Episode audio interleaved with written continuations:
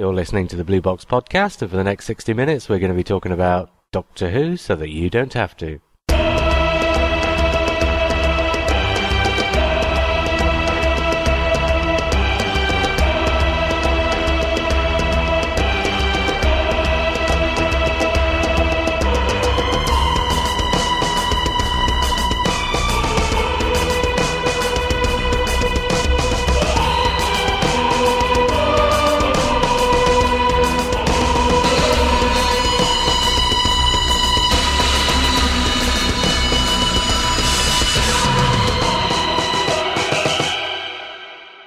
Hi, I'm J R. Hello, I'm Lee.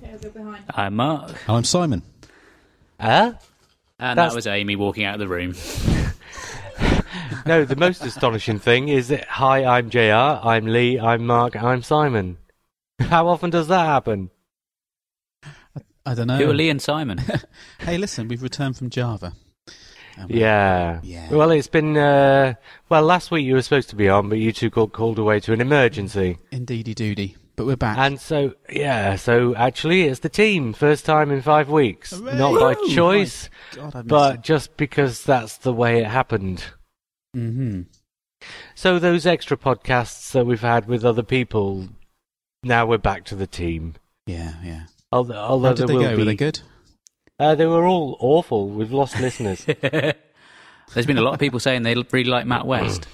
Who? Ah, oh, really? Yeah. What? That's because actually on the podcast he sounds cuddly, whereas in real life he's really not. Ooh. I've met him. He's a very nice chap. Matt West? Yeah. Oh, you obviously Unless met him on a bad Matt day. West. Yeah, I think it probably was. Uh, here's an email. Hi, guys. Tristan Alfaro, or Alfaro, Alfaro, I like it better, here from Western Australia. G'day. Just... Oh, I resisted God. doing that. Yes. Just wanted to drop a line to congratulate you on a consistently excellent podcast. I always enjoy... I'm not entirely sure why that deserves a laugh, Mister Barrett. Because we've been missing the last few weeks, me and Lee. Yes, and that's why it's been... Uh, yeah, okay. Yeah, yeah. yeah. Tristan carries on and says, I always enjoy hearing your thoughts and opinions on all things Who. The latest podcast featuring Matt West from Milk was fantastic and made for great listening. I'm sure it's a fairly niche subject, but it is genuinely interesting to hear about the workings of the Doctor Who-oriented small press. The rise and fall of Hearst and the subsequent explosion in publishers has been fascinating to follow and has resulted in a great number of excellent books that we as a fandom are lucky to have. One thing I have found particularly appealing about the Blue Box podcast is that you're not willing to shy away from controversial topics, such as the controversy surrounding the publication of J N D, and openly being as critical of the series as much as you praise it. The, and then he kind of blurs this, but I think what he's trying to say is, Eric, say what? Episode was a great example of being able to deconstruct where the series began to go wrong, as well as being able to consider what parts were right. Although, to be honest, that was nothing to do with me and Mark. That was all no, down to Richard. Richard. Anyway, he says, thanks again for producing easily the best Doctor Who podcast there is. Cheers. Thank Tristan you. Alfaro. Oh, uh, you you've got much. to come to the microphone if you want to speak there, Lee. Yep, I know. Ha ha. Um, Graham Boyd says, hey guys, just a quick thought. Bet the Christmas episode is called The Twelfth Day. Twelfth Doctor, Twelve Days of Christmas. Just saying. Mm. Although I think it'll be called Twelfth Night. But I they, suggested that. Mm, I think a lot of people have, and I think it's pretty yeah, much odds on, really. It's got to be. Uh, it depends, I, th- I though, think cause... it should be called, um, was it Twelve Leapers Leaping? That'd be good, wouldn't it? What? For his last episode? If it's his last episode. Indeed. You I'm, know, not, I was... I'm not convinced. I'm not convinced. I think that's the big surprise for the anniversary, but that's me. You think he's gone already? Yeah, I do. I did, but then the other day we found out that Queen and Prince Philip were going to visit Matt Smith on the set of Doctor Who in the late summer. Yeah, yeah, whatever. He's just got a little snapshot, but he hasn't got any hair left, so he must have finished. Paul McGann didn't have any hair when they finished his doc- when they uh, filmed his Doctor Who. No, what he I'm... did have a really bad wig though. Exactly. There's nothing to stop them putting a slightly better wig on Matt Smith. Yeah, yeah, why not? Well, you don't. It doesn't happen very often, actually, with the Doctor. Mind you, we're talking about John Pertwee tonight, aren't we? And there's various... Oh, different... you've just spoiled the surprise Whoa. for people who didn't read what the episode was called. Oh, such a big surprise. Well, we're talking the hairstyles. Thing about... Is the episode called Big Bird? The thing about it is, at the end of the anniversary special... Yes, it is. It's called Big Bird. At the end Sweet. of the anniversary special, what if Matt Smith and John Hurt merge into the same Doctor, and Matt Smith takes on the personality and the haircut of John Hurt, but stays with the face of Matt Smith? Mm. That all sounds a bit odd. Yeah, but then they can do the Christmas special with a buzz cut. Look, here's the point about calling it the twelfth day. The eleventh hour was the first episode of the eleventh Doctor, right? Yep. Uh, yeah, yeah. So the first episode of the twelfth Doctor should be the one with the twelve in the title, not the last episode of the eleventh. Unless the last episode of the eleventh also happens to be the proper full first episode of the twelfth. And this is Stephen Moffat we're talking about, right? He likes to keep things simple, doesn't he? Mm. He does. Oh, anyway, Graham Boyd has a P S. Anyone else think that the new Doctor had already shot scenes for the fiftieth? Now, here's an interesting point. He says they are still in all of his timeline, future included. Because at the end of The Name of the Doctor, of course, that last scene takes place inside the Doctor's timeline. Mm-hmm. And although we've only seen the past Doctors, of course, by the time the Doctor is buried at Trenzalore, or when I say buried, you know, mm. his timelines are there. That includes the twelfth and thirteenth and fourteenth and fifteenth and all whatever else. So, potentially, we could see future Doctors, as well as past ones. Hey, I've got Bonkers. it, I've got it. He's shaved his hair, they've shaved his hair, so they can superimpose um, Christopher Eccleston's face on him. So they can have the ninth Doctor. Brilliant. Well, didn't um, River Song say the last time she saw him he had a new suit and a new haircut? Ah, uh, see, there, uh, see. Either that or I they... think that story's already ended, hasn't it, really? Either that was going to be like an Alien three type plot, plot twist where they got to shave his hair because he's got bugs in it or something. Wasn't she talking about David Tennant then, though? I think she was talking about My Doctor, wasn't she? Oh. When she was talking to him. But I don't know. We'll see. Yeah. Anyway, mm. moving on. Yeah. No, not moving on, but, well, we've not, I've not had a chance to ask you three what you think of Matt Smith's departure. I think he's leaving at the right time. I, I think he's leaving mm. while he's still popular. Yeah, leave while it feels too early. Yeah. I think that's the thing, isn't it? It's, it's the Peter Davison effect, because I think I think a lot of people, it, for whom Peter Davison was their Doctor, thought that was too early. I mean, haven't really had that situation since, have we? Apart from David Tennant feeling like he's leaving too late. Yeah. yeah. Um, well, this is this is what I was worried about with Matt, that it'd stay on a bit too long and it'll get a bit samey with him. But uh, I I've grown to really love his. his Doctor and his acting, and especially the last couple of seasons have been amazing. He's just blown me out of the water. So I'm going to really, really miss him, and whoever's coming next got a hard act to follow for sure. But I think he is going at the right time. I think it's a good choice. Well, here's um, Gary Akers, e- another email. He says, J R. Oh, oh no, he's got two emails here, and he starts the other one, guys. To redress the balance. He says, J R, I'm absolutely gutted at the news of Smith's departure so soon after his own announcement that he'd be staying through twenty fourteen. Did he just change his mind on a dime, or was that earlier announcement just a huge mislead? Actually, yeah. to break into the email there, what Matt Smith said was, I'll be staying for the anniversary special, and then production will start on the C- Series eight for twenty fourteen. He didn't actually say that he was going to be part of that production. Anyway, uh, Gary says, Smith was by far my favourite new Doctor. Tennant slightly overstayed his welcome, but Smith is leaving at least a year too soon. I would have loved to have seen him under the next showrunner. He was awesome in the role, but too many times the script simply did not give him what he was capable of playing, saddling him too often with having to play the over-the-top, wacky madman with a box, and not enough material like the crying scene in The Name of the Doctor. Like Peter Davison, if the script quality would have matched the actor, Smith's tenure would have been truly mind-boggling. Unfortunately, mm. it seems like the series these days subsists on quick tenures and constant regenerations. Give me the old days when everyone was shocked that Davison could leave after only three years, or even Tom Baker after, quote, only seven. Well, actually, that's not really strictly speaking true, because both Tennant and Smith have done four years, haven't they? Mm. Mm-hmm. Which is longer than Hartnell, Troughton, McCoy, Colin Baker, Peter Davison... If you, you look know, at the production schedule for the mm, early years, though, compared to what they do these I days. It, it feels like the production schedule is in flux the whole time, doesn't it, these days? Conversely, you also have to look at the number of stories they get through in a season. Yeah. Matt Smith has totted up something like thirty-five or forty stories, I think. I don't have figures in front of me, but mm-hmm. just on a rough guess. And Tennant must have had thirty-five or forty as well. Uh, you know, only one classic series Doctor made it past forty stories, and that was Tom Baker. Mm. Yeah, bear in mind a lot of those were f- four and sometimes six-parters for one story. True, true, but nevertheless, back then, you know, you basically did four days of rehearsals and one day in the studio. Mm-hmm. These days, you're getting up at the crack of dawn, doing night shoots, you know, bussing all around the country to film bits here, there, and everywhere.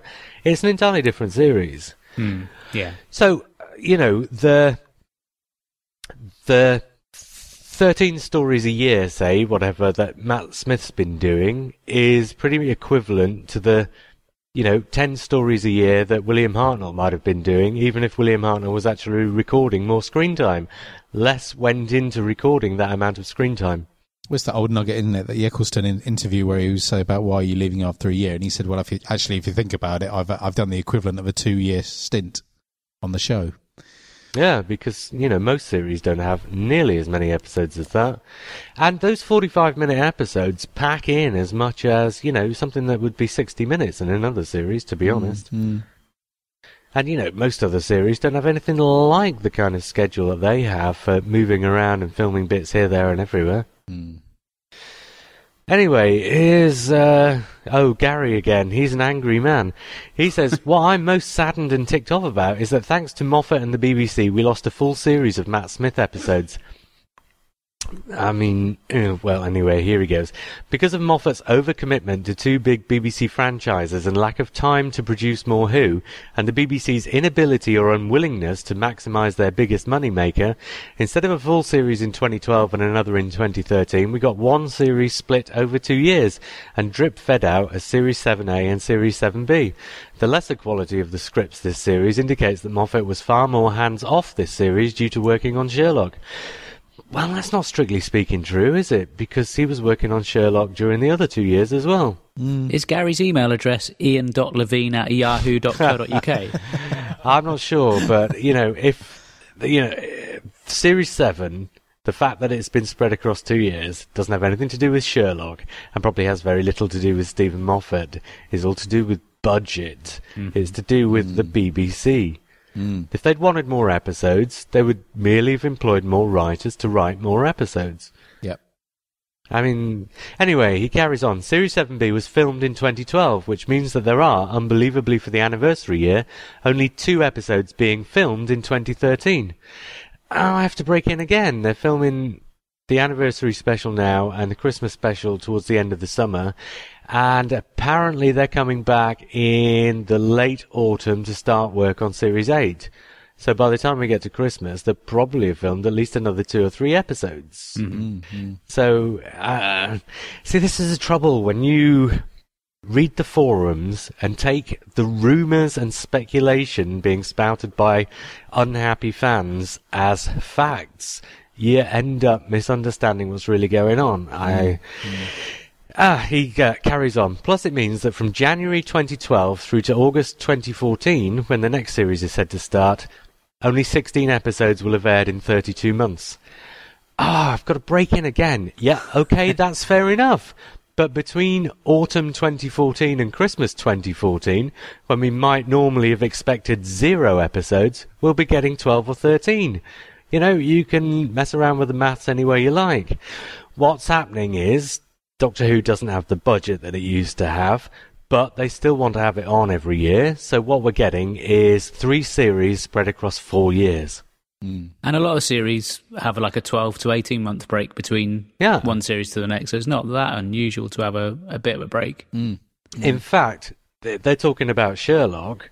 There was eighteen months between the first two series of Sherlock, mm. but it has since been eighteen months since the second series of Sherlock, and it's at least another six months before it'll be on the telly. Mm. So that's at least a two-year break between series of Sherlock. I'll tell you what, you if, should you should have a look at those Sherlock forums. Seriously, they're seething. Yeah, they're probably very upset about the amount of Doctor Who that they're having to put up yeah, with between the series of Sherlock. It's a stupid fifty-year-old program called Doctor Who, and we want some Sherlock. Yeah. Any, anyway, Gary carries on. Smith is gone. There's nothing you can do about that. But going forward, I'd like to see, one, the B B C commit to a full series every year, and then answering these as we go along. Well, you know, if they commit to three series every four years, that's better than no series every year, which is what we had before. Yeah. And, you know, in Russell T. Davies last year, how many episodes were there? Four. Mm. Mm, yeah. So, you know, it's oranges and lemons, really, isn't it? Or whatever the uh, expression is. Yeah. Swings and roundabouts, you know. It's like I say, I, it's, you know, you say to your kids, Daddy, I want a laptop for Christmas. Yeah, well, we'll see what Father Christmas has in his stocking. It's, it's, mm. It really is that situation, isn't it? Uh, his second point is Moffat should be shown the door in favour of a producer who can commit completely to the show. Probably like Russell T. Davies, who didn't have anything to do with Torchwood or the Sarah Jane Adventures while he was making Doctor Who. Uh, number three, the return of some of the great Russell T. Davies writers like Rob Shearman, Paul Cornell and Joe Ford. Now, Rob Shearman wrote one episode in the first series, has been mm. invited back and has never come. Paul Cornell wrote two stories, neither of which he actually wrote very much of. And Joe Ford, does he mean Phil Ford? He must do. I think he must mean, yeah. Who has been writing for Stephen Moffat. He wrote the Adventure Games. Mm, mm. And, of course, Phil Ford is com- or has mm. been committed to the Sarah Jane Adventures and Wizards versus. Aliens. Yeah. So, you know. Mm. Uh, point four, locking the main actor into a minimum of four series, not four years, four series. Now, that's all very well to say, but if you're picking up a young actor on the cusp of a very promising career, you're not going to be able to lock him down to four series. You negotiate these things as you go along. And, you know, they leave when the time is right for you and them. It's something that is mutually agreed. Which, by the actor and the production company. Which actually harkens back to what mm. we've been saying about Matt Smith, is the qualities right up to the cusp, isn't it? He's been getting better and better. If he'd have done another year after the anniversary, everybody would have said, well, you know, he should have gone at the anniversary. Yeah. I mean, what what, what does everyone say about J and T when he had to stay on as producer? He didn't want to be there. And look what we got. Mm, yeah, well, I think, well, yeah, Matt Smith I mean, that's an opinion. Been... I, yeah, that's an opinion, I know, but nobody wants to outstay their welcome. It's like when you decide to resign from a job, a lot of the time the boss will say to you, well, I'll tell you what, if you're not happy, it's probably better that you leave now. Mm. You know, um, because, you know, the, the potential's there for somebody not to work to their full extent. If they want to be somewhere else, there's absolutely no point. We're, we're better off having two or three really great years of an actor who wants to be there. Just imagine if Christopher Eccleston yeah. had held on for another year. Seriously, it, it, the moody old sod would have made it an absolute nightmare, wouldn't he? He could have done. If they'd have tied him into it against his wishes, yes, it would have been a nightmare. Mm. Um, and finally, point five from Gary, uh, we should move out of the rut of the young doctor, young contemporary female companion. I don't think that's going to happen anytime soon yes, either. Yes, please. Yes, please. Bit of a change. Older man, well, a slightly dodgy-looking older woman. I don't know. That'd be good. What, like Donna Noble? That's okay. Yeah, she she was fine. Bring her back. Okay. Yeah, she's fine. When did they do these older companions during the classic series? Are you asking me? I'm asking anybody to oh, give me well, an example of well, an older companion. Well, I suppose, uh, yeah, I suppose Barbara and Ian were slightly older than your normal. You know, they were kind of thirties, weren't they? That, I think they were both under thirty. Were they? I think so. Young teachers. But it's still not teenage girl, is it? Well, Eve, Evelyn's the only example, well, and that's not yeah. even in the T V series, is it? Oh, and uh, you've got to remember that while Barbara and Ian were there, you also had Susan and then Vicky, who very much, yeah. very much were teenage girls. They were both supposed to be, you know, just adolescent, you know, mm. fifteen, sixteen. I, I think they should have the two kids from uh, Nightmare in Silver all the time. Yeah, do you want to, do you want to punch? I think they should have kept the two kids from the Sarah Jane Adventures. Have the grandchildren from the uh, First Doctor comic strips. Oh, yeah, that would be interesting. But it's not a rut of the young doctor, young contemporary female. I think perhaps his problem is the fact that the companions are contemporary. Well, of course they are, because do you know how difficult it is to do a future or a past companion in a series that has to be as televisually sophisticated as Doctor Who is these days? It would be something that would be almost impossible to keep up. In, you know, the thing about Jamie is, in his first story, he was allowed to be completely contemporary to the time he was supposed to have come from. But as soon as they get Jamie into the TARDIS on his first trip, you forget about the fact that he's never seen a telephone, never used a pen, you know, all these things. You just have to forget all that stuff. But in a, this, and you could do that back in nineteen sixty-six. Yeah, you know? It's the same with Zoe as well, because she's like super intelligent. But, at but times, only when she's it suits. Thick as a brick. And know? Look at Victoria, her very second story. she's she's from, you know, early nineteen hundreds or late yeah. eighteen hundreds. Very second story. She's in a miniskirt because that's mm-hmm. what girls wore in the sixties. But do those you two, know, do those stories run into each other straight away? Because we could assume that they've been on the TARDIS for a while, and he's basically brought them up to date. Well, not really, because like, however like much time granny, it's like teaching my granny to use an iPad. It only took a few days. Not really, because if this girl has been brought up to think it's morally wrong to wear skirts above the ankle, she wouldn't change it just because she'd been told to. Oh, an enigma wrapped up in a skirt. Yeah, but you're missing the point, Lee. The point is that back in the nineteen sixties, when television was less sophisticated, you could get away with things like that and nobody would really care. These days, if you did stuff like that, people would be all over crazy. It like a rash. So you have to do contemporary companions. You know, it's the only way you can get away with not spending all ev- episode, every episode, explaining about how the future companion or the past companion has to understand contemporary yeah, technology true, and stuff w- like that. I know, I know Leela's from the future, but Leela was like a savage, and it worked, didn't it? It was quite interesting because they didn't just ignore it. They made an entire season about trying to teach her. I mean, well, they made three stories about yeah, yeah, trying to teach her, and then okay. they ignored it for another six. Well, maybe. I mean, she still walked around in her leathers and had a knife in her hand and spoke in that way. But yeah, she. I mean, she did grow a bit. They could have done a bit more with it. But there's, you know, why not? Con- if you're going to tr- concentrate on companion stories, which a lot of these have been recently, what about having somebody from the future and and you know. Uh, just, taking them to the past and then saying, well, you know, we don't actually have these things here, but you can put your laser gun away. Um, I don't know. It might, it might be interesting to concentrate on the Doctor it would be having a bit to have more, this. It would be a bit more involved than put your laser gun away. Well, you know You'd what I have mean. to... Yeah, but that's what I'm saying. You can't do it because it would have to be every single facet of every single episode translated between the modern and the future and the past. I'm sure a few lines could explain things. Yeah, but why go to all that trouble and potentially spoil an entire series worth when you could just have somebody who's contemporary? And that's the reason why most of the audience are watching anyway. It's only the fans make up like one percent of the viewing public. Everybody else is watching Doctor Who because they want to see how the girl from the council estate gets on travelling in time and space and meeting monsters. It worked with Jack. He was from the fifty-first century. Yes, because Jack was the secondary companion. He was never the main companion. No, but he had a square laser gun. Anyway, I moving on. Yeah, I just wanted to say that because it's so cool. Can't they bring that back? uh, thanks for that, Lee. Oh, um, they did. No, no, no. Someone's going to have to write in and say, "Bring back the square um, gun in," because it's just—it was awesome. They only used it once. What a waste of. No, they did bring it back. Did they? When? Yeah, Silence of the Library. Silence of the what? They did. In the oh, library. Oh, good. Yes, you're right. You're right. They did. Yeah. So, yeah, more of that, please. More square laser guns. I'll be happy. Forget John Hurt.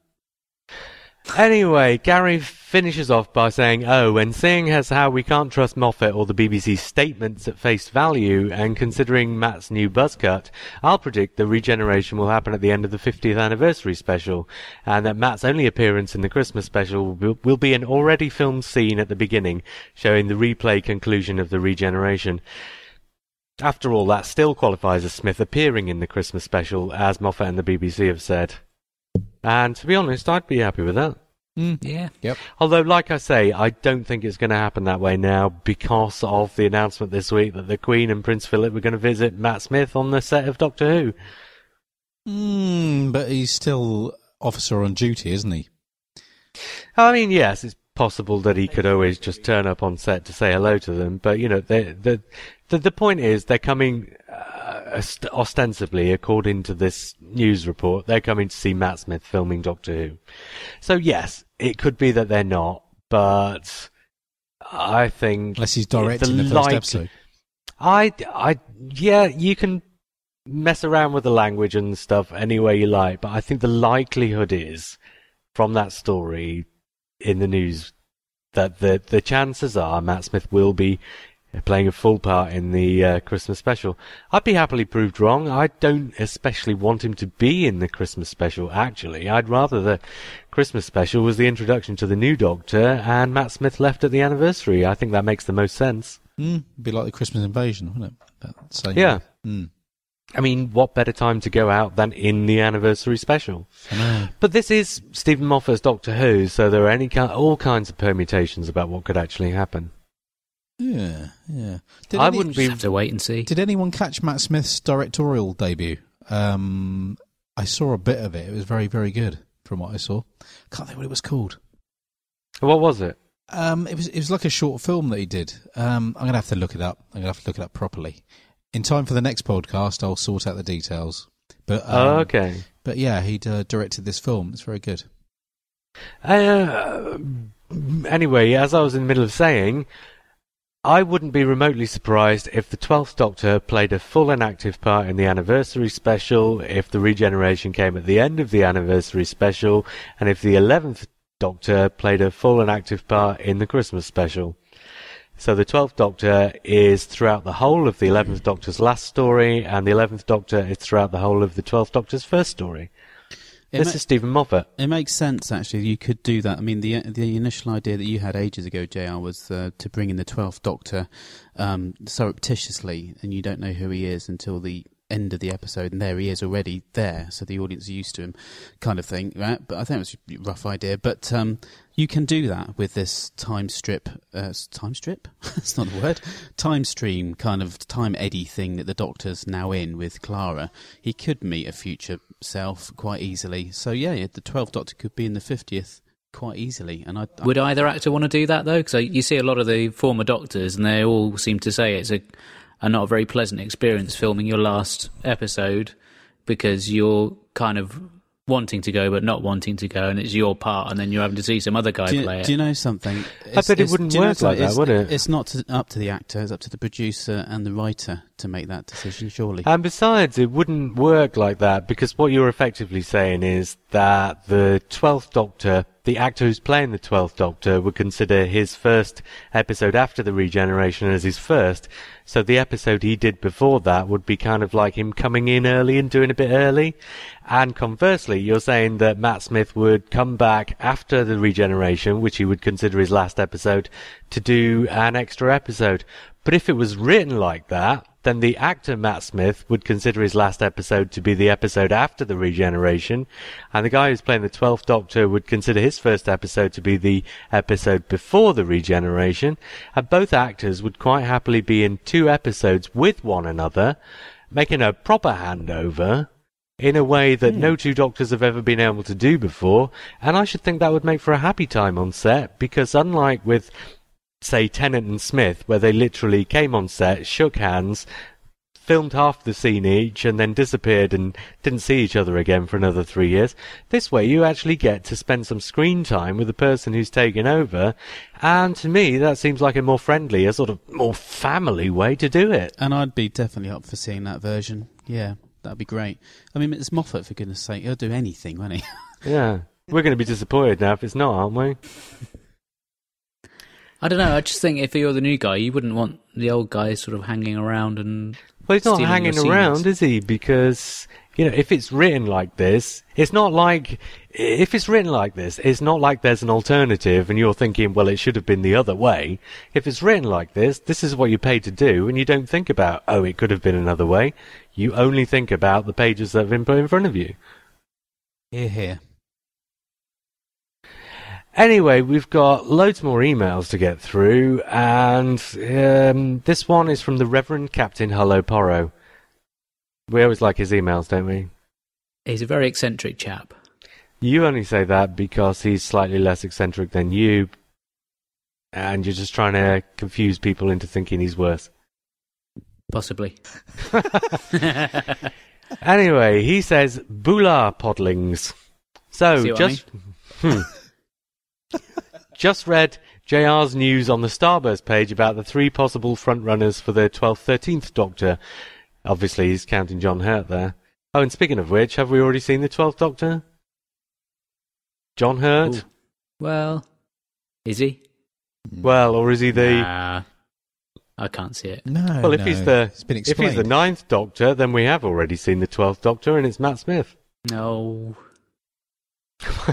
Anyway, um, uh, before an announcement, wanted to get a view on this thought. Domhnall Gleeson, no, it's not called Domhnall, is it? It's um, Donald. Domhnall Gleeson, Daniel Kaluuya, and Dominic Cooper will all be in the Christmas special as Doctor-like characters. The episode will be based around the toys and games of Christmas past. The Barbie last seen in Cold War will return. The episode will be called Guess Who? And we won't find out till the end just which one is the new Doctor. What do you think of that idea? I mean, obviously not those three names, but would that be an interesting way to do it? It sounds like Dimensions in Time to me. They'll have a phone in at the end. Oh, I don't know. Just, uh, all that I've just said about the twelfth Doctor being in the eleventh Doctor's last episode, mix that with the next Doctor, and then making a guessing game with three people saying they're the next Doctor, yeah. and the The eleventh Doctor doesn't find out. You know, Matt Smith doesn't find out which one it actually is until he regenerates and comes out of the regeneration to find out which face he's got. Uh. That could be interesting as well, couldn't mm. it? Yeah, it could actually. That's quite a good idea. He said, anyway, uh, Mister Porro carries on and says, moving on, I look in the internet ramblings of fanwanackers and people with an obsession with polls and surveys. Who'll be the next Doctor? What is the best ever seventh episode? Or what is the best... F- what is your favourite third line of Neil Gaiman dialogue spoken by a character in Nightmare in Silver? Anyway, I thought it might be more fun if we did a few more essential surveys. I'll set you off. And here you go. He's, he's given us two possible surveys. I think we should throw this out to the listeners to uh, write in and give us their answers. But they, for the first survey, the nominations are Clara in Cold War, Leela in The Talons of Weng Chiang, and Perry in Planet of Fire. And the question is, which companion looks best wet? Ooh, lummy. Don't give Mark that this time of night. And the uh, second... Uh, The second set he gives us is Jabe in The End of the World, the Wooden King in The Doctor, the Widow and the Wardrobe, and Turlo in everything from Mordrin oh. Undead to Planet of Fire, with special mention to Phasma- Phantasmagoria. Who is the most who is the most wooden character in an episode of Doctor Who? That's a bit harsh. I like Mark Ritson. I think he's very good. Yeah, so do I. But uh... it can only be Adric, surely. Wooden. Yeah, I mean, I don't know if Adric was wooden. He was certainly something, but I'm not sure wooden, except in Castrovalva, of course. Well, every time I sat down in the room, it felt like somebody had thrown a chair at me. He's that wooden. To be fair, it'd be chameleon, wouldn't it? It would be. No, he's metallic. Well, uh, okay. Uh, he took root in the TARDIS. Oh dear, that's. You should apologise yeah, for that, that before we move on. No. Anyway, he, uh, the Reverend Captain says, well, boys, that should help pad the bits between the discussion. Right, and, you know, the three more, I think four more actually, yeah, four more messages we've got are all about tonight's subject. So I think we'll come back to those at the end. But first, let's uh, let's talk about the third Doctor, shall we? We've only been here for forty minutes. I think we should. I think we should move on to tonight's episode discussion. Um, well, I don't know how to start. Shall we start with a few initial thoughts from each of you? What was your overriding impression of the Third Doctor's tenure? Uh, Simon? This is, funny enough, a project I'm working on at the moment. I'm working on a two-page comic strip, and it's based on John Pertwee's Doctor, which Lee has written, and it's it's quite timely, really, because obviously I've been almost working out almost like a caricature, and the story itself is very much a caricature of his Doctor. But the big thing I'm finding from it is the John Pertwee era, Pertwee, not Pertwee, um, is it's just like one big comic strip. It's the nearest thing that Doctor Who gets to being like a comic strip. It's big, it's technicolor, it's silly techno mumbo jumbo, it's James Bond, it's silly expressions, it's um, larger than life monsters. Exactly, yeah. It's caricatures of uh, officialdom. You had that short period near the start where it started to be a bit more adult. And um, funny enough, only today I watched an old interview from nineteen eighty-four with, with John Pertwee, and he's saying about, oh, I tried to make it more adult. And you think, yeah, you did. Well, somebody did for a while, but it didn't really, it didn't really catch on.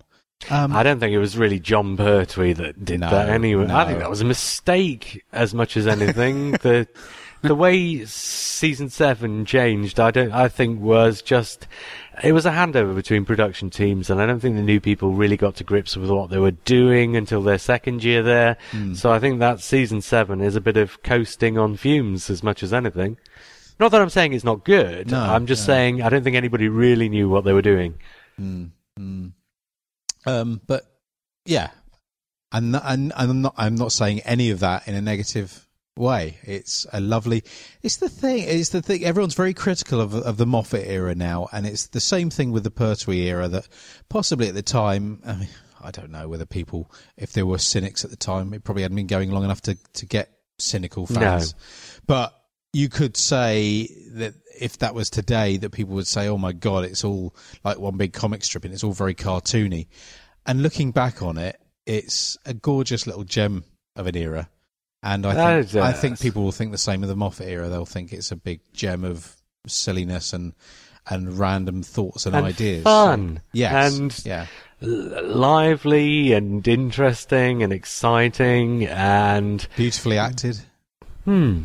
I think you're right there, and I, I, when you said it's a big comic strip, I'm thinking, what better recommendation could there be? Mm, yeah, you know, too much, too much on television is inverted commas realistic. You know, if I want EastEnders, I'll watch EastEnders. If I watch Doctor Who, it's because I want something else. Mm, mm. You know, and one thing, you know, I, I've said about this about Terror of the Ortons, Time Lords in bowler hats. I love that. I absolutely yeah. adore that. And I love Terror of the Ortons is kind of the quintessential John Pertwee story, absolutely. isn't it? Absolutely. It's like one big annual strip. It's wonderful. Yeah. I think a lot of what Russell T. Davies brought to the new series was informed by that era. Very much so, very much so. Sort yeah. of kept on.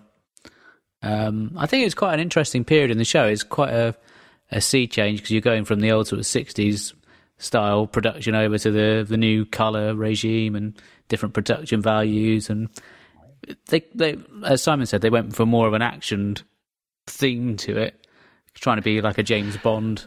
I'm not entirely sure. Yeah, I'm not entirely sure it was that hugely different, really. It's just, uh, for me, a lot of John Pertwee is kind of season five writ large.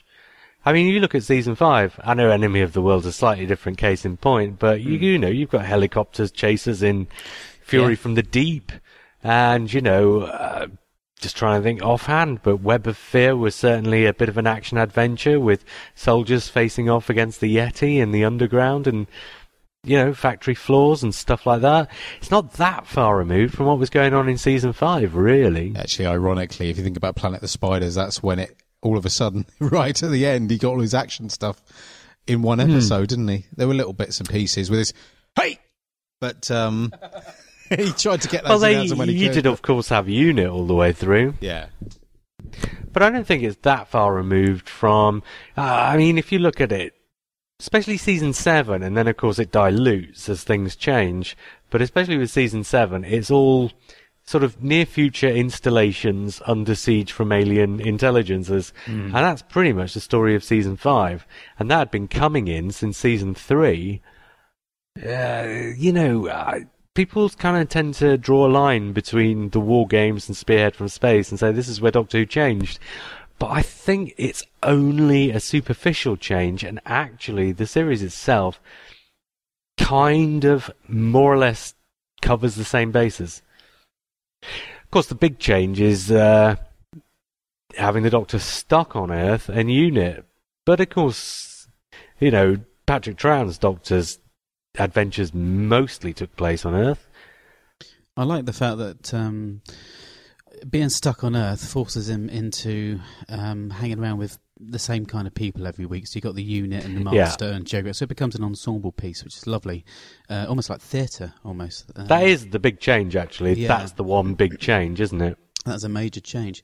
Um, I I mean, I love the era, but I, I suppose if you were to think of the era as a genre of music, it'd be ska, because it was very two-tone. Anyway, um, yeah, you've got that first gritty era, and then you've got that more cartoony strip second part, uh, when, it, when it's season kind of eight, kind of starts kicking off. Um, but I love that season seven. We talked about this many times. Um, you said you thought as a whole season it didn't work, but individual stories it did, and I kind of agree with you. Do you know there. What I would say about Season seven is the people who think all Doctor Who should be like Season seven are no more Doctor Who fans than the people who stopped watching Doctor Who when David Tennant left. They're David Tennant fans, and the people who like Season seven to the exclusion of other areas of Doctor Who, like, for instance, what Stephen Moffat was doing, or Terror of the Autons, are Season seven fans. They're not Doctor Who fans, they're Season seven fans. Wow, did people stop watching it after David Tennant left? Yeah, a lot of people stopped watching after David Tennant left, and a lot of new people came on board instead. Amazing. I can't believe that. Yeah, no, I, I know but I know people who stopped watching, and I know people who started watching with Matt Smith. Cool, blimey. Oh, well, hopefully I'll be listening to this podcast and get enthused and want to go back and listen to or watch all of them. Uh, what what I liked about Pertwee was his... Um, the, even though you had these two kind of eras within within his era kind of thing, um, he, as the Doctor, was was actually very... doctory. It's strange because he's got a mixture of that pomposity and that Adam Adamant frills and the James Bond gadgets and all that. But he was also, he had problems with hypocrites and civil servants, authority, military, um, and he was an action man and, and a pacifist. And that's very Doctor Who, actually. Apart from maybe William Hartnell, it's pretty much what Doctor Who is. So he still kept that running through um, all of his tenure, even though it did feel, you know, um, very different. Uh, Is it true? Is it fair to say the first the season seven was gritty? Because everybody says that word, but I'm not entirely sure that's the word I'd give it. Well, it's probably it was, the black and white print. It was less fantastical in nature, wasn't it? Instead of invasions from outer space, yeah. you had um, okay. So you had the monsters. Forget Spearhead from Space for a minute, because that was kind of a story apart. But in the Silurians, you had. Um, these creatures had been hibernating underground. Well, that's not invasion from outer space. So instantly, you know, one level of fantasy has been pegged back there because you've taken the sort of outer space thing and it's gone. Ambassadors of Death, the aliens in that are entirely secondary to the plot. They might as well not be in it. It's a sort of government spies runaround kind of a thing. And Inferno, pretty much the same. Take the Primords out of that and the story itself doesn't change. So when people say gritty, what they mean is probably more like there are less fantastical elements. And Season seven starts off with fantastical elements, and each consecutive story becomes less fantastical until the end. You know, the Primords barely really register in Inferno, and that story's hardly even science fiction at all, really. Am I right in thinking there's far less incidental music in Season seven? I don't know why I think that. Maybe that's my memory doing that, but um, I remember what... you know. Oh, in, I'd sit in... down and watch the Silurians if I were you. Oh, okay. I'm probably thinking Inferno. For some reason, I'm thinking Inferno hasn't got a lot of... I'm thinking that that, that sequence at the end... You know, that it, had the um, sound of the mine instead, the sound of the drilling, the yes, drill bore instead. Yeah, that was really effective. But, um, yeah. Mm. I don't know, one sort of... not quite an innovation, but one thing that came to the fore in Season seven that carried on through was pompous authority figures, you know, itching to have their pomposity pricked by the Doctor's... Pomposity? Alternative pomposity, yeah. Exactly. Yeah. I mean, this is why the Doctor didn't get on with these people, because it was one kind of pomposity rubbing up against another, wasn't it? Yeah, but he always had the best lines. I mean, when he came into Professor Stallman's um, laboratory and he says, "Liver's still playing you up, Professor." that, that kind of, that little dig every time he came in was just so lovely, and that carried on definitely through, I think, to Tom Baker, obviously doing the same kind of thing, just stabbing at these um, very boring little people that uh, have got all the rules and regs, health and safety people and whatever, you know. I feel like okay, I'm but... on some kind of delay here. Every time I stop, there's a gap. uh, Am I? Yeah. Well, that's usually because I've asked a question and you've changed the subject. I believe I was talking about the era, but never mind. I'll I'll leave. Uh, no, I know. I fair enough, but I just brought up the authority figures and asked if it was an innovation, or I suggested that it was an innovation that was carried over from season seven when other things weren't. Yes, it was. Does that answer your question? Yeah, okay. But the point is, I mean, the point is, when you look at what else was in season seven and what they didn't carry through, because, yeah, apart from, you know, the Sea Devils being a sequel to the Silurians, when you get into season eight, it is back to alien invasions, pretty much. You've, uh, apart from anything else, you've got the Master, who's an alien on Earth, who is bringing other alien species to Earth. You know, it goes back to the fantasy. It goes back to the comic strip, mm. as uh, mm. Simon put it. Mm. But the one thing to carry through is um, these sort of pompous figures. And, you know, things like Claws of Axos, they, they are in installations. You know, it is a sort of near-future installations that you can just about imagine. So it's not like there's a line after season seven and then season eight's completely different. It's almost as if they take cherry picking the best things out of the stories in season seven and then giving them a complete makeover with a different tone. It's the tone that changes mm. more than anything, and the fact that they bring the aliens back. Yeah, I mean, even visually, it looks it looks different. It looks like a different series in season nine, doesn't it? Sorry, season eight. I mean. Yeah.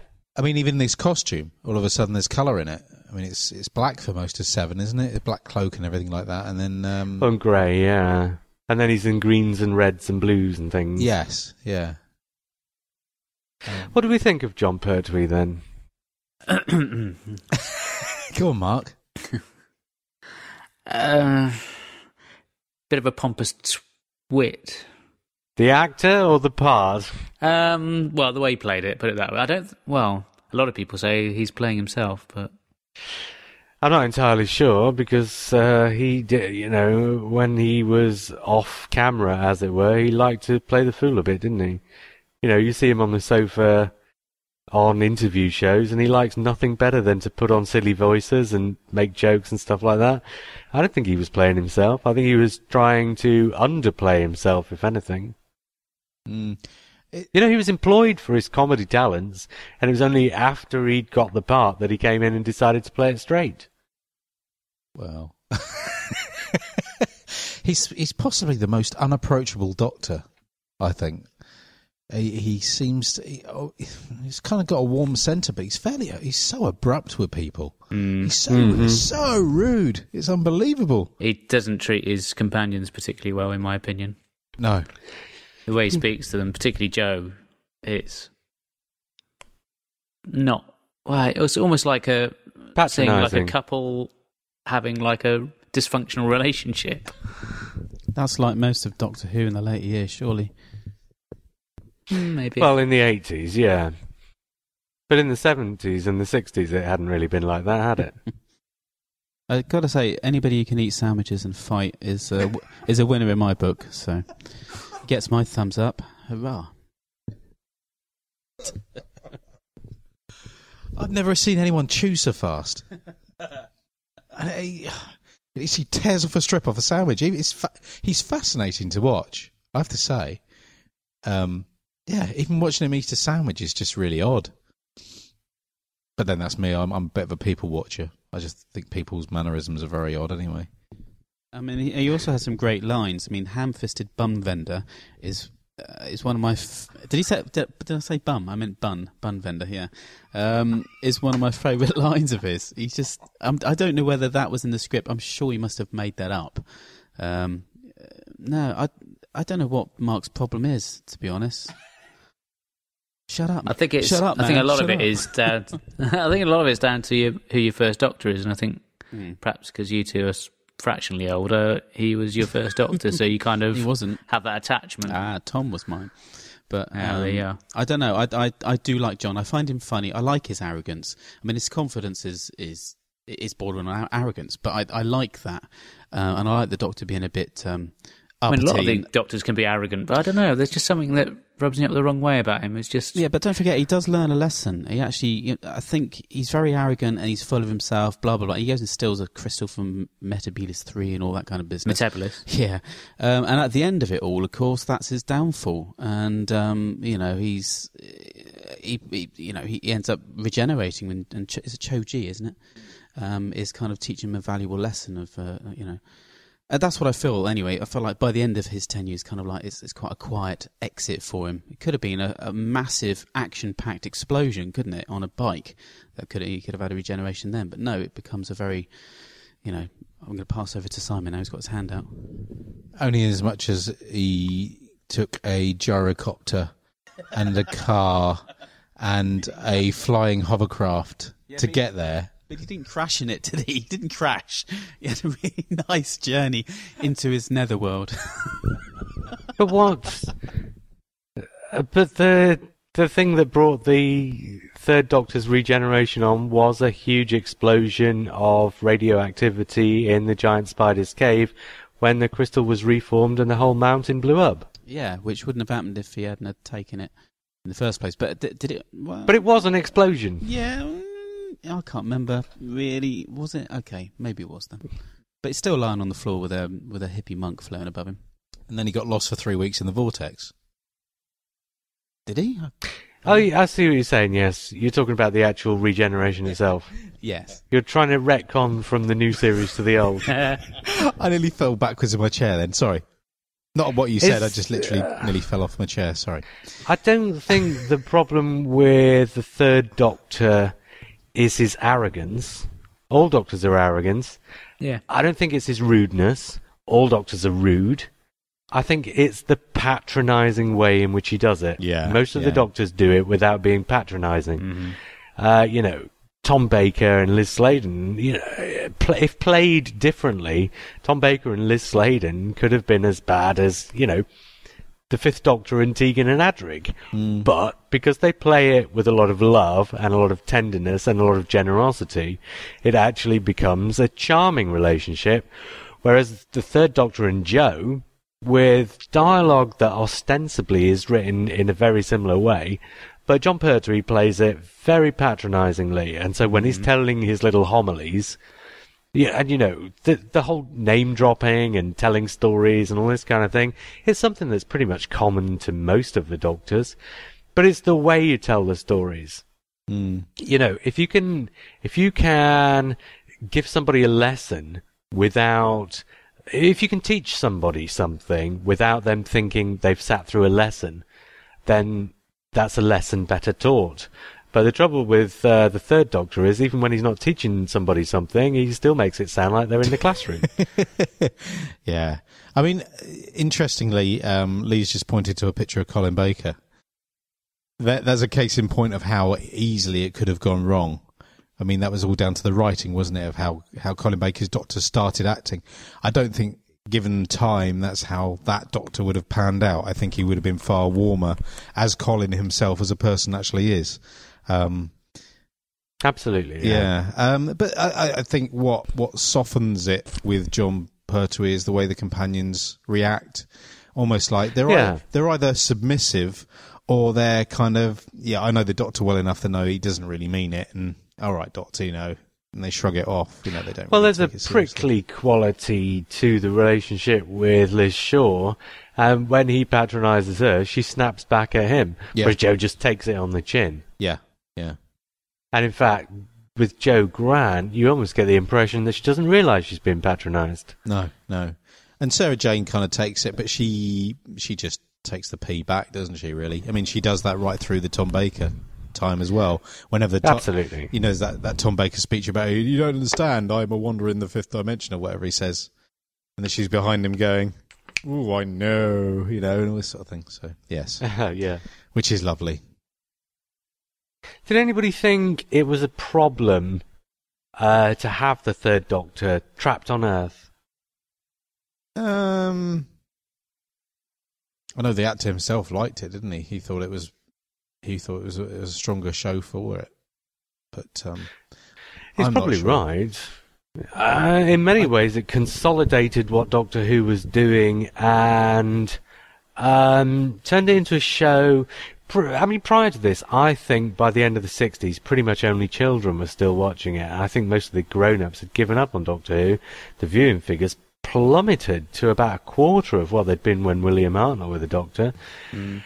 And I think bringing it down to earth and giving you a situation where everybody in the family could sort of analogize some part of what was going on on the screen kind of brought it back into the family domain and turned it back from being just a children's series. In fact, I think properly for the first time, the John Pertwee era is when it actually becomes a family show, as opposed to when it started, when it was very much aimed at children, but with a quality that grown-ups could appreciate. I think John Pertwee's era is the first time when it's actually not just for children, but actually for the whole family. And I think bringing it down to earth and giving people... giving the audience and giving the characters problems that everybody could appreciate and understand and could sort of follow through in some way in their own daily lives, even if it was only what they're perhaps reading in the papers. This this uh, also comes back to the ensemble cast as well, isn't it? It gives the impression of almost being like a soap opera where you've got the continuous story of so many characters who are involved. Mm, yeah. Which allows people to buy into what's going on from one week to the next. Very easy to draw. I mean, if Doctor Who's not necessarily your cup of tea, very easy to dr- watch one story and then drop out before the next one starts. But if you've got continuous characters and you know next week it's on Earth as well, then it kind of gives you another reason to keep watching. You know, two reasons to keep watching there. You know, one, the continuing story of the characters, but also the fact that it's on Earth. It's it's very much, for me, I think it's very much a draw. I think Russell T. Davies was absolutely I, right. I just about to make the same point, yeah. It's exactly the same thing. He would, with bringing in um, Jackie and Mickey and the family. I mean, I, I initially I thought, oh, why are they bringing the family invo- into it? You know, it's... But, and but anchoring it's the very, stories. Very clever. Very clever. Yeah, and if you anchor the stories in a world that the audience can recognise, you make the threat seem that much more real. Look at the Rings of Akaten. The threat is entirely nebulous because, it, you know, there's nothing in that story that you can remotely recognise, so you don't care, really. I cared. I like that one. I'm going to vote it really high, just to knock everybody off. In the polls. How can, okay. you not, how can you not like it? There's bazaar full of fantastic creatures that have been invented, uh, just like uh, John Pertwee's kind of era, I suppose. You know, especially the Carnival of Monsters, something like that. You know, lots of weird creatures being invented to to help with the narrative or the place or the theme.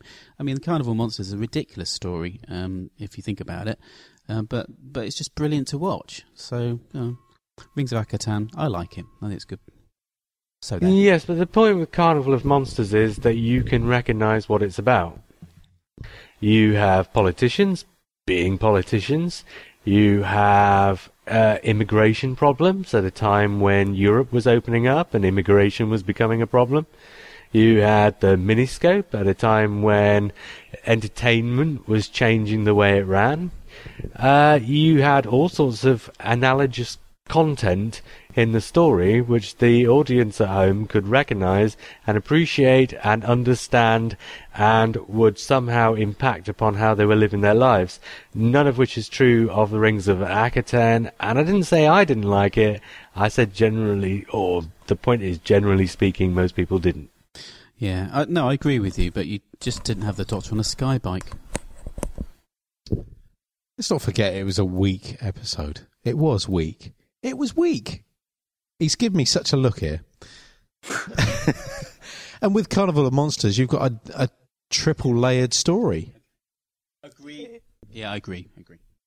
Um, I mean, we're not supposed to be talking about Matt Smith now, but I mean, Rings of Akaten. Yeah, the first half was wonderful imagination, wonderfully put together, and then kind of fell apart. But um, but yeah, no, Carnival Monsters, I I really love. I really love it. Um, and but the thing is, we anyone who was affected by that Five Faces of Doctor Who season has a soft spot for all of those stories. I, that's my theory. I mean, it, I love it. You know, the Crotons get slagged off, and I love the Crotons.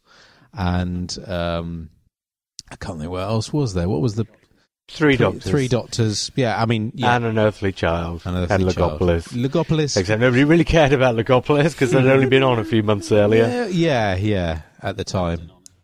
But even that, I've got, you know, I've got a soft spot for Legopolis in a funny way. Was was Peladon repeated in that slot, or was that something else? No, the following year. Oh, okay. There was a second repeat series the following year with Curse of Peladon, Genesis of the Daleks, and Earthshock. Um, in, can I just... And this isn't getting a plug in, but it is. Is I was reading... You've already plugged your comic strip. Yeah, I'm going to have another one. You'll like this one, J R. The You, you and Who um, Contact Has Been Made, Volume one. I'm reading through that. And one of the writers makes the point that they watched the repeat of The Web of Fear in nineteen seventy-one. Were there black and white repeats during John Pertwee's no, time? No, I'm not sure what he meant, so... Oh, okay. Uh, I think that's some kind of a mistake. The memory cheating. Really? Oh, right, okay. Now there's a plug. I would have thought so. I thought you were the editor. I was the editor. Oh, dear, it's escaped. No, uh, no, that's interesting though. I wonder why he wrote that. Maybe it's something in his, like you say, the memory's cheating. Maybe he believes that Absolutely. there was a, a repeat. That's nice. I like so that. If his memory's cheating, you don't take his memories out of the essay he's um, written. I'm, that's his essay. I'm that's Josh. his memory. He's allowed to cheat. um, look, let's get back to John Pertwee. Yeah. Um, well, let's I all mean, I was, name... Sorry, I was only oh, making on. that point because, you know, if there were black and white repeats interjecting with his tenure... That's quite an interesting no, dynamic. There were no out of um, sequence repeats until the Five Faces. Right. Okay. Sorry. There were no repeats, no out of Doctor repeats before the Five Faces of Doctor Who. Okay. Wow. That's why it was such a big thing when it was on. Yeah. Yeah. Absolutely. Mm. Um, let's all. Shall we all nominate a favourite story from the Pertwee era? Yeah. Well, it's easy for me. Okay, is Lee talking away from the microphone? He's he's moaning because he can't. We can't name one. Go on. Marg, okay, if Lee can't name one, Marg. Hmm. Um, I would probably go with something like The Time Warrior. Hmm. Um, a good little story. Well, for a Pertwee. I, yeah, The Time Warrior is fun, actually. Do you know, there's a really funny scene in that, isn't it? It's just come back to me, making me chuckle inside, where he's throwing stink bombs over the edge of the battlement, yeah. and he's he's whistling as he does it. That's just brilliant. Yeah, good scene. He's having a lot of fun in that one, I think. I've always liked Inferno. That's that's one of my favourites. I just don't know why. Um, uh, it hits all the right buttons. It's very Quatermass, and I like Quatermass, so maybe that's the reason why I like that one so much. Simon? Terror of the Ortons, of course. Ah, yes, of course. Ortons. Ortons. Terror of the Ortons. Um, Orton, short for automaton. Yes, of course. Not Joe Orton. Um, yeah. Time Lords of bowler hats. Mul- lots of colour. Um, yeah, comic strippy. Um, dolls coming alive. People getting smothered by plastic chairs. The whole... something that's very uh, familiar to people being turned on themselves. Daffodils. The first appearance of the Master, for God's sake. It's yeah, an absolutely it's iconic story. I'd also have to put in a shout for Ambassadors of Death as well. I think that's quite a, a decent story. You can't have two, Mark. Really? The best, though, Mark? Well, I am a bit of a contrarian well, I, when it comes to Pertwee. I enjoyed that far more than I thought I would. I only watched it last year, and uh, that was far better than I expected it to be. And mm. Dudley Simpson gets properly funky on that soundtrack. And I'm hoping, because I haven't seen The Mind of Evil in colour yet, so I'm looking forward to that. I'm hoping it's going to be a really enjoyable watch. I, I kind of liked it when I first saw it, but I knew I was waiting for colourised versions to watch. So has anybody else seen the... The, the new D V D yet, or is it not out yet? It's pretty decent. I think the it suffers a little bit like some of the others have, where the one that's had all the attention is the the first episode, where it's been painstakingly recreated, and then they've used the colour recovery process on the, the ones after it, and they don't look quite so good, but it's it still looks pretty decent. I've heard the colour... I only had a quick look, but I've heard the colour recovery is pretty good on three to six. I think it's just episode two they had problems with. So after you've had episode one, because the troubled yeah. one is the very next one, there's more of a contrast. Mm-hmm. Oh, no, it still still looks good. And how is it as a story? Because I don't, I don't know it, if I'm honest. I mean, was it the target? But was the dooms? Was that a doomsday weapon? Was the mind of evil? No, no, that's. No, th- that's... Um, oh, A Colony in yeah. Space. So w- what was Mind of Evil as a book then? It was Mind of Evil? Yeah. Oh, I just, I've just never read it then. I have no idea what is in that story. It was a late a late target. And it was it's a got late... a very believable dragon. Hey? I think, uh, Simon... There's a you, dragon in it. Simon, if you liked Ambassador, Ambassadors of Death, I think you're going to like Mind of Evil. It's kind of a cross between that and Sea Devils a bit, I suppose, with a bit of action in it, and prisons and The Master and all that kind of business, yeah. Oh, I've just... Told yeah, him. I think oh, Lee's I've, just about nailed it, uh, huh? Yeah, I've just told him who's in it. Who? The Master. I've just spoiled it. For, sorry there, Simon. I've read the programme. Oh, he's in I've, it right from the first I've, episode, right from the start, isn't I've he? I've read the programme guide. There are no surprises in that respect. Yeah. But the Master, there's no surprising than the Master in that one. He's in it pretty much from the start, isn't he? Yeah, pretty much, yeah. Uh, it's it's a... Uh, yeah, it's a really one of those stories, a bit like the Time Monster, that kind of gets forgotten a bit, left behind. Ambassador De- of Death was another one, wasn't it? And they're kind of forgotten gems, actually. Um... I really like Mind of Evil. I like the Ambassadors, and actually, the guy I rewatched. Oh, sorry. sorry, I rewatched Time Monster because we were talking about it the other week, and I actually thoroughly enjoyed it. you know, Come to, to my shame, oh, it was really fun. Apart from, the Time Monster apart from is Kronos. Great fun. It was yeah. brilliant. Oh, some of it's great fun for being awful, and some of it's great fun for just being mad, but some of it's great fun just for being great fun. I don't mind it. I know a lot of people uh, don't like it. I, don't I think The Time Monster is probably one of the more purely just enjoyable stories of the entire period. Even though, if you had to say whether it's one of the better stories from the entire period, it'd be down at the bottom of the pile. Hmm. Mm. I was just going to say, well, I'm talking about Mind of Evil. I can't remember the actor's name now. He's in, been in a couple of Doctor Who's.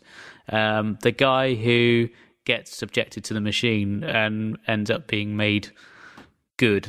I yes. think he does a really decent job of um, um, act, acting out that part. Uh, oh, surname's Carthy. Um, or yeah. McCarthy. Oh, I can't. Oh, I've blanked as well now, Mark. But yes, I know who you mean. He was in Power of Kroll, wasn't he? Yeah, I think he's really good in that. Mm, yes. Oh, he does really well, yeah, yeah. Um, I made a point of watching it... um, Planet of the Spiders uh, yesterday and today, actually. Just to. And that's the first time I've watched that. Since transmission, I think, I think, properly. Anyway, uh, and I, I thought it, it was fascinating in a lot of ways. Um, one thing I wanted to say, because we earlier we were talking about the Matt Smith regeneration and who's going to take over as a doctor. Mm. I know that another well-known podcast has got into a bit of jip, hasn't it, for saying something about uh, race as to who the doctor should be. And I just wanted to. Um, It's an interesting point, is that obviously Cho Jae, that character, uh, the Tibetan character, when he regenerates, he regenerates into another Tibetan character. Yeah, uh, oh, kind no, I mean, of. Uh, yeah, sort it's of. Not a, yeah. Or, or is it's he just? Not is he quite just the a same time thing, log, is it? Well, is he putting a time? Is he a time log putting on another stupid accent? Is that what he's doing? It'd be funny. Uh, no. If he, it'd be funny if he turned into a Glaswegian, don't you think? well, um, Cho Ji like is not accent. A regeneration of Kanpo. He's an aspect of him, isn't he? Yeah, but doesn't he? When he regenerates, he well, he can't. Yeah, he. But the one regenerates into the other because the other has already been around. So it's like he, he it's like he split a bit of himself off, and then when it became time to regenerate, he regenerated into that bit. Oh, but right. The point is, he was choosing. He was doing a Romana. Yeah, that was a choice. Right, right. Yeah, I mean, it's like When Romana regenerated, one of the people she regenerated into was black. Mm, mm. Yeah, so, yeah, that's true. You know, if you're going to do precedents from the classic series, yeah, there's another no, one. Yeah, no, I'm not. I'm not saying anything is right or wrong. I'm just saying it's just interesting. Yeah, but Romana's um, forced uh, regenerations. I th- you can't take that seriously. Is that really canon? I've edited it out of my video player. It's on screen. Douglas Adams came up with it. I'll let it go. Yeah, they must have been projections. I mean, that's been argued for years, though, isn't it? Um, didn't we cover this on the Regenerations podcast anyway? Whether they're projections or not, the thing we're talking about is the fact that one of them is black, mm. and if they are just projections, any one of them is a projection that she can choose as a body to regenerate into, mm-hmm. and she still has an option of a black body, so yeah. she could... regenerate into... Yeah, and also Middle Eastern, I believe, and also we had a smaller, very smaller character as well come out, a little tiny one. It was, it was probably a kid, actually, wasn't it? But um, so there's no reason why we can't have Warwick Davis as the next um, Doctor Who. All right? My money's on Warwick. It's about twenty thousand to one. Okay. As I've said before, twins. What? Should we... Yeah. Why not? It won't happen. And I nearly fell off my chair again. And back on the subject of yes. John Pertwee. Yeah, yeah. Now, a lot of people feel that the period got gradually weaker and more diluted as it went on. But I think differently. I think it gets stronger as it goes. I think it starts out not quite knowing what it is. And by the end, it really thoroughly knows what it is. So much so that the last season, Pertwee's last season, is kind of almost the greatest hits. Mm, mm. Just, what does anybody else think? Does it get does it get better as it goes along? It or gets get worse? More, it gets or... more confident, certainly. Can you can you can you convince us on that um, line of uh, thought there, J R? About it getting stronger. Yeah, and about the greatest. Well, hits it as knows well. About the what? About the greatest, the greatest hits, hits and the confidence and the, yeah, and, and, yeah. Well, the last season, you look at the five stories that make up the last season, you've got, it's, it kicks off with a pseudo-historical, which is something the series hasn't done for quite a number of years, although it toyed with it a bit in the Time Monster. So it's kind of saying, oh look, we are Doctor Who, we can do Doctor Who. Then it does dinosaurs, and everybody knows that the one thing kids always wanted to see was Doctor Who meet the dinosaurs. So it's like, bam, we can do pseudo-historical. Bam, we can do dinosaurs. Bam, we can do Daleks. Bam, we've got a Peladon sequel. And bam, we're back to the giant insects. It's a sort of greatest hits. It's a Doctor Who greatest hits funneled through Pertwee's greatest hits. Mm. It's got... a whole ton of unit. It's got a new companion who comes in strong, and prior to Joe Grant, you know, companions coming in could always be a bit hit or miss and had to find their feet. But here's a companion that they're strong enough and confident enough to introduce, and she is from the start what she's gonna be. And, you know, the location filming and the kind of sets and the kind of stories they were telling, it's almost like they were saying, this is what we're good at, and, you know, this is what we're going to do this year, the things we're good at. Yeah. We're going to give you what you want, and we're going to give it to you in a way that you're going to really enjoy. Whereas the season have before... Have I convinced you? Yeah, you have. Whereas the season before that, um, if I remember right, we had Green Death at the end, which was a nice strong one.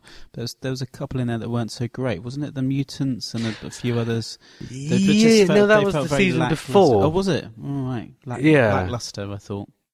I'm not talking about whether the stories were good. I'm talking about whether the production was a confident one. Yeah. And I think it gets... I think the production grows more confident as it goes along. It may not be my favourite period of the show, but I think if you look at when it comes to the transition over to Tom Baker, I think it's in a far healthier state than it was when uh, when that period started. Well, I've said, I've always said that Barry Letts and Terence Dicks basically invented Doctor Who. They took, you know, they took a series that had existed for six or seven years and never really quite knew what it was, and tried out all sorts of different things, and it kind of consolidated itself at the end of the third year and was kind of feeling in its way into being what it was.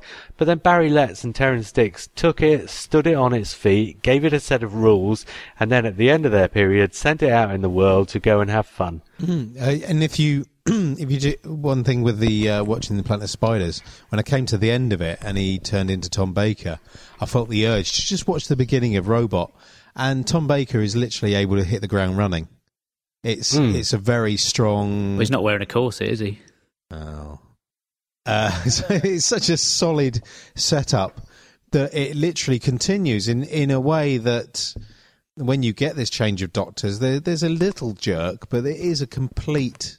With this, it's the, the transition is incredibly smooth between the two.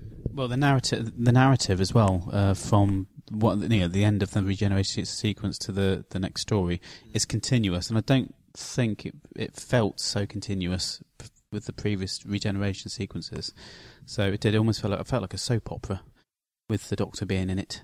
And regenerating just into the next episode kind of thing. You did also have a bit more continuity with the production side of things because yeah. Barry Letts stayed on to, to help Hinchcliffe mm. through his sort of well, first in fact, year. Robot was made as part of season eleven. Mm. Yeah. Mm. And, you know, Philip Hinchcliffe didn't take over until after a production break and they started mm. again. Yeah, you can easily see John Pertwee doing Robot, actually. Does yeah. anybody... um? What does everybody think of UNIT? Uh, I mean, it's so long ago now. Let's not say, oh, it was a good idea or a bad idea, but do we think it worked? It's a really weird thing. I've always questioned UNIT, even when I was growing up. It always felt like it was a it, it, it was a great idea, but I'm not sure whether it actually worked. It's like Torchwood. Torchwood's a great idea that has been happening since Victorian times, but in reality, when you look at it in the, the history and the world of Doctor Who, it's kind of just gets in the way a little bit. It was a bit crumbly around the edges, and it doesn't quite work. If you really pry, uh, you know, if you really pry into UNIT's ethos and history, there isn't any, is there? But I mean, you kind of think, well, it, it doesn't quite stand up, does it? But I, what I particularly liked was the fact that you did have it there, so the Doctor could have this tussle, and it had great characters in it. You know, you can't beat Yates, Levine, uh, Yates, Benton, and. Um, The Brigadier, really, can you? They're fantastic characters. Um, but anyway, that's... that's I'm not sure I like the idea of the Doctor. It's like he's working for the man, isn't it? He's... Because before he's always been a bit of a, a freewheeler, whereas now he's ah, yeah, part of the establishment. But he's, he, no, he's, he's not, though, is he? Because he likes to buck the trend. Uh, you know, he's trying to... Every time he's being asked to do something, it's kind of like on his terms. Uh, the Brigadier will say, come on then, Doctor, we've got to do this. And he goes, well, no, I'd rather sit down and have a cup of tea, actually. He goes, well, what are you doing? Come on, we've got to go and save them. No, no, no, so it's fine. I'll do it my own time, thank you very much. So he's not really, you know, he's not really jumping to it, is he, and, and being and being the the man, as it were. He is uh, sticking mm. it to the man, actually, Mark. Okay, I disagree. To put it another way, rather than say whether UNIT is right or wrong thing... Given that UNIT does exist and UNIT were in those stories, do we think UNIT worked? I like the characters. I think the Brig is fantastic, and I think it's it. Uh, what Lee said earlier about it, I think it was Lee that said earlier, it was like an ensemble cast um, and more like a theatre setup. It does give it a bit more yeah, coherence. If the, if you if yeah. you had to take UNIT away and he was uh, stranded on Earth, which they'd have to have done anyway because of the budget and everything, he wouldn't. He'd be kind of a little bit. He'd be just wandering about. And maybe maybe you could have changed him into the littlest hobo Time Lord, but I don't know whether it would work. He did need some grounding. He did need. It did need to be like a Dad's Army setup or a, a situation comedy setup where you had him in one place with a bunch of people reacting. It was just easier to write, easier to deal with, and I think it. I think it did work. Actually, I think you had to take it away. It may may have felt a little bit um, listless, a little bit lost, and maybe the audience wouldn't have taken to it quite so much. And in the... We didn't really get Simon on there. Simon, got anything to say about UNIT? Hmm. In the new series, you're seeing UNIT as I think it was intended. In the way it was represented, we only saw three or four characters at a time, didn't we? Uh, well, we saw lots of soldiers. We did, yeah. We saw some, in essence, Star Trek red shirts, didn't we? The guys who went out in their berets and got shot. Um, you see less of them now, really. You, well, well, yeah, but when they appear in the new series, you know, they're there in full, you know, yeah, they are literally a military organisation. In the in the Pertwee era, they're, they're fairly maverick. I was thinking about today that, you know, Sarah Jane Smith goes up to the Brigadier and says, Um, there's going to be a press conference. Could you get me entry into it? He goes, yeah, I can sort that out. You know, it's quite maverick in that respect. And, and because you only see a few characters, you get the impression it's a fairly small organisation. So, mm. Certainly in the U K anyway. But, I mean, that's that's probably it. You're thinking of Stuart Fell, aren't you? Yeah. Well, he was a tramp in Planet of the Spiders. So um, unless he was the soldier who'd hit in hard times. I think the, Amer- the, the American the... viewers must love Stuart Fell for having British teeth. Not as British as uh, Telford Thomas. Who's that again? Who's that? The Welsh the man. The Welsh chap. Oh. Um, oh, yes, yes, com- yes, yes. Comedy Welsh man. Yeah, yeah, I know. in the... Okay, then, finally, in the pantheon of Doctor Who eras and epochs and stories and tenures and doctors, where does John Pertwee st- sort of fit in? Is, is it an important stepping stone? Is he? Is the, this is fondly remembered by the general public, but fans tend to look down their noses on it a bit. Are they right to do so, or are they actually wrong? Are the general public right? I don't, I don't think anybody should be looking down their noses at John Pertwee, his era, his Doctor. Um, the producers, and you know, they tried to save the show for goodness sake, and they did a really, really good job. So you've got to kind of doff your hat to that.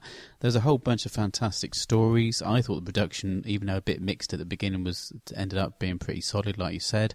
But I still like that season seven. Uh, you know, there's a lot to like. There's a lot to love. There's one or two individual stories you could probably cast aside and burn in the fire. But generally speaking, I think no, I, th- I think no one should be looking down their noses at that. I can't imagine anybody would. I mean, you could, you know, not in the same respect that maybe people look down their noses at the McCoy era, uh, but maybe somebody can argue back with me that that was an important era as well, J R. But um, no, I, I, I think John Pertwee is a very important piece of Doctor Who history, and John Pertwee himself, absolute megastar, loved him, perfect for the role. Though, I think, wasn't it Ron Moody they were going to have, or was it...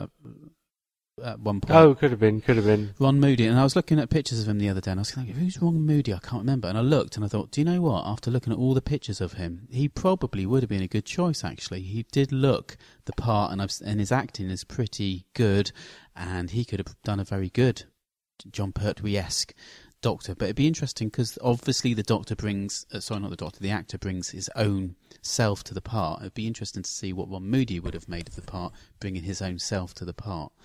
But, uh, yeah, no, I don't think anybody should be looking down their noses at their era. And if they do, then I'll punch them straight off their faces in a loving way. Let's face it, John Pertwee had a nose to look down, didn't he?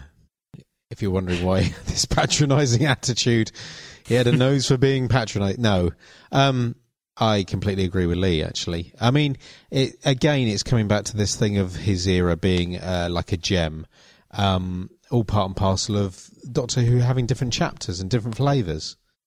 And he is so far removed from the other Doctors. Um, maybe he's a little bit abrupt like William Hartnell or something like that, but it, that's, that's where it stops. I mean, it's, you know, in the Three Doctors, when the first Doctor comes back, he says, um, here you are, the dandy and the clown. You know, I think it's lovely that the Doctor literally has these very rounded personalities. It would be horrible if he, if there was like a generic Doctor. I mean, I, I can't help but feel that, you know, Sylvester McCoy was possibly the generic Doctor. That That's how I've always seen him. But then you get people like Pertwee and Troughton where they, they just completely bring something completely new to it and make it work. I mean, that that says so much for the format, and it says so much for the actors, doesn't it? I think if you look at my D V D shelf, even though I'm not a huge Pertwee fan, there are quite a lot of Pertwee stories there. That's partly because I'm a nerdy completist, but... secondly, just because there are some pretty decent stories in there. Just ah. not my all-time favourite era. It's always been my contention that as a run of stories, it's quite dull, but the stories that make up that run are pretty spectacular. Mm-hmm. Mm. Um, should we finish with some emails? Yeah, yeah. Go on. Uh, before you, From before you say anything, sorry. Before you say anything, um, it's just that I read today on Yahoo that they uh, there was a an interview done by a bunch of fans. You probably all know this already, um, uh, with John Pertwee back in the early nineties, and he revealed a few things about his wartime exploits. And one of those things I read, and I just want to share it with you, is he worked for the military intelligence in the, in the war, and he sat with t- Churchill at the table on many occasions. And he was kind of like this. Um, I think it's M, isn't it, who does the gadgets from um, mm. from James Bond? Q. Is it Q? Q, sorry, yeah. So Q, he's a bit like a Q character, showing the new recruits how to use these gadgets like maps and silk handkerchiefs and, and pipe, a smoking pipe with bullets in it and stuff like that, which is it's just so John Pertwee. And you can see, like we were saying earlier, that the actor brings something to the part. He absolutely brought the gadget thing in himself, I guarantee it. So, um, yeah, it was, it was lovely. It'd be nice to read that interview in Doctor Who magazine, I believe it's going to be, over the next couple of months. So, anyway. It's been in. Has it? Which one? Yes. Um, well, it was on the cover uh, three months, four months ago. Oh, this is this is new news. I don't know what this is then. Okay, well, um, it's on Yahoo. You can check it and read it. I've stuck it up on my I Facebook. thought it... Uh, I don't know. I've been buying the magazine, but I don't get to... I'm sure it was John Pertwee who was on the cover. Mark, adjudicate. I haven't bought it. I saw Big Bird on the cover and I thought, oh, give it a miss. I could be wrong, but I was pretty sure it had been on the cover. Maybe I am wrong. Is is Mark? Is is Pertwee the the only Doctor that you actually? I mean, maybe dislike is a strong word, but is he the only? Yeah, doctor? Dislike's quite a strong word. Um, it's a bit like favourite albums, favourite bands. You go through phases where you have a particular favourite, and then another one kind of takes your fancy, and you kind of move over to that one for a bit. Mm. But yeah, I think just that whole patronising element of his personality, I just it turned me off. So he's fairly low down my list, unfortunately. Yeah, no, I can appreciate that. It's like I say with McCoy, I, I, I love the I love the man, and I love what he does, and I absolutely adored him before he became the Doctor. But as a Doctor, I find it, it quite bland. But anyway, it's me taking it off subject. Let's have some emails, shall we?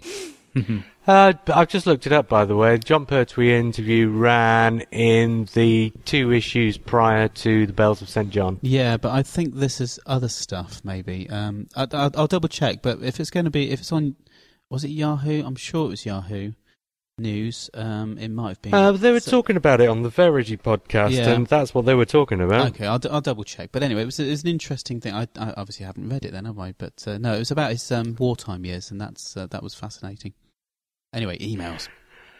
Um, well, Richard Hogarth says, John Pertwee is a really great Doctor. He really made the role his own, and I love when an actor can do that in a series like this. I feel Bond le- needs to learn from Doctor Who.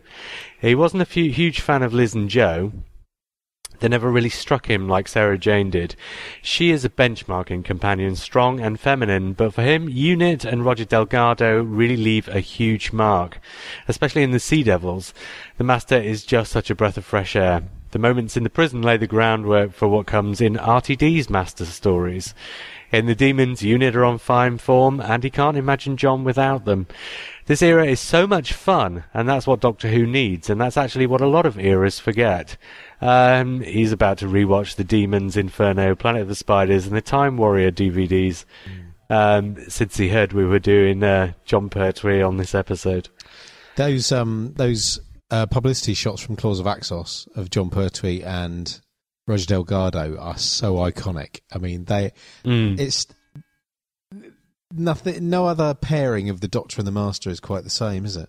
It really isn't. No, no. Uh, Jenny Shirt says the relationship between the Doctor and the Master was more like they were schoolboy rivals. Um, she thinks of the Doctor in his position saving the Earth as a kind of a superhero with a, the role of helping Unit. I suppose a bit like Batman with the bat signal in a way. Yeah, that's an interesting yeah, I, thought. I agree with that, actually, yeah. yeah. Mm. Good point, Jenny. Um, she remembers his love of gadgets and vehicles, including Bessie. Uh, her favourite stories, The Three Doctors and The Green Death, The Giant Maggots and Joe Grant. Mm-hmm. Do you know, it's a shame that the Master has to become such a megalomaniac now. It's it's kind of a shame that it, at the time when it was so playful, when they were like, uh, you know, schoolboys, just try, you know, playing one-upmanship, and the Master would always have a, a scheme which was all about him and what he could gain from it. And I kind of miss that. I hate, I, you know, I miss the fact that he had come back, and when he comes back, he has to destroy the universe. You know, leave Davros to do that. Or maybe. Um, Alex White says, never saw it as a kid, but extensive V H S releases let him know what he missed. Um, he thinks the unit years tapped into the connection that sci-fi fans love when military and scientists get grouped together, things like Stargate and the fourth series of Buffy and things like Aliens. Add to that a great recurring bad guy in The Master, and the stories set on Earth always seem to be more appreciated. Downsides, on the other hand, Venusian karate. John Pertwee just just wasn't John, John Pertwee just wasn't the action hero he thought he was, and despite the cars, he was never really a James Bond kind of guy either. I think that's the but, thing, is that you're not convinced by him. He's kind no, of playing this action hero, and he wants to do all that, and it's not convincing. He wants to be the action hero. He does. A lot more than he actually is the action hero. But I, I think, I mean, he he was that, he was, you know, I just said about his military intelligence, he was like a Bond, really, but I think he was just getting on a bit, and he did his back in at some point. So when he does his high karate type thing, um, it's high, it's not high karate. That's a that's an aftershave, isn't it? But you know what I mean. um, Venusian Aikido and all that kind one, of yeah. stuff. But you can just you can see that he's being careful, and it's it's all in it's overacting. A lot of hands yes. thrown in for good measure. Anyway, finally from Dan Barrett. A time of incredible change for the series. The step change from the War Games to Spearhead is vast, and that's not to decry the Troughton era in any way. It's just a massive stylistic revamp in many ways, in many ways as significant as the new series reboot in two thousand five. Doctor Who undoubtedly becomes much more an action-adventure series during seasons seven, eight and nine, with an often much more adult edge. This era also ushers in some much more weighty themes as political morality, ecological concerns, militarism, racism, and, dare he say it, human relationships all take centre stage. With all this going on, it's tempting to imagine Doctor Who had suddenly got all grown up and boring. Certainly, Pertwee's characterisation cuts a much more avuncular establishment figure, being a lot less eccentric than his predecessors. The truth, though, is quite different. This era is vibrant, creative and compelling, taking every opportunity to scare the pants off the viewers at home with some of the most thrilling monster invasions the series has ever seen. And then, of course, there are the companions, three of the very best and most memorable characters the series has seen. And that's from Dan. Thank you, Dan. Yeah, brilliant. Thanks, Dan. Um, and testament to that is how Sarah Jane and Joe Grant came back into the Sarah Jane Adventures. Completely believable that they've had lives that continued from where they left that era and then carried on. I mean, particularly Joe. Um, and you couldn't have done that with any of the prior companions. You couldn't. You couldn't at all, no. Uh, and you probably couldn't have done that with any of the ones that came afterwards either. Possibly Ian and Barbara. But yeah, yeah Ian and Barbara, the, the two exceptions that prove the rule, I think. Yes. Well, I think that's it then on our John Pertwee. We've been going for quite a while again. This podcast is really starting to make a mockery now of my claim at the start that we're going to talk for sixty minutes. if, you, if you take out the silences from when Lee finishes talking, you probably do come down to about an hour. maybe, maybe. Um, I tell you what, next time I think we should go back to the very start and do a podcast on season one.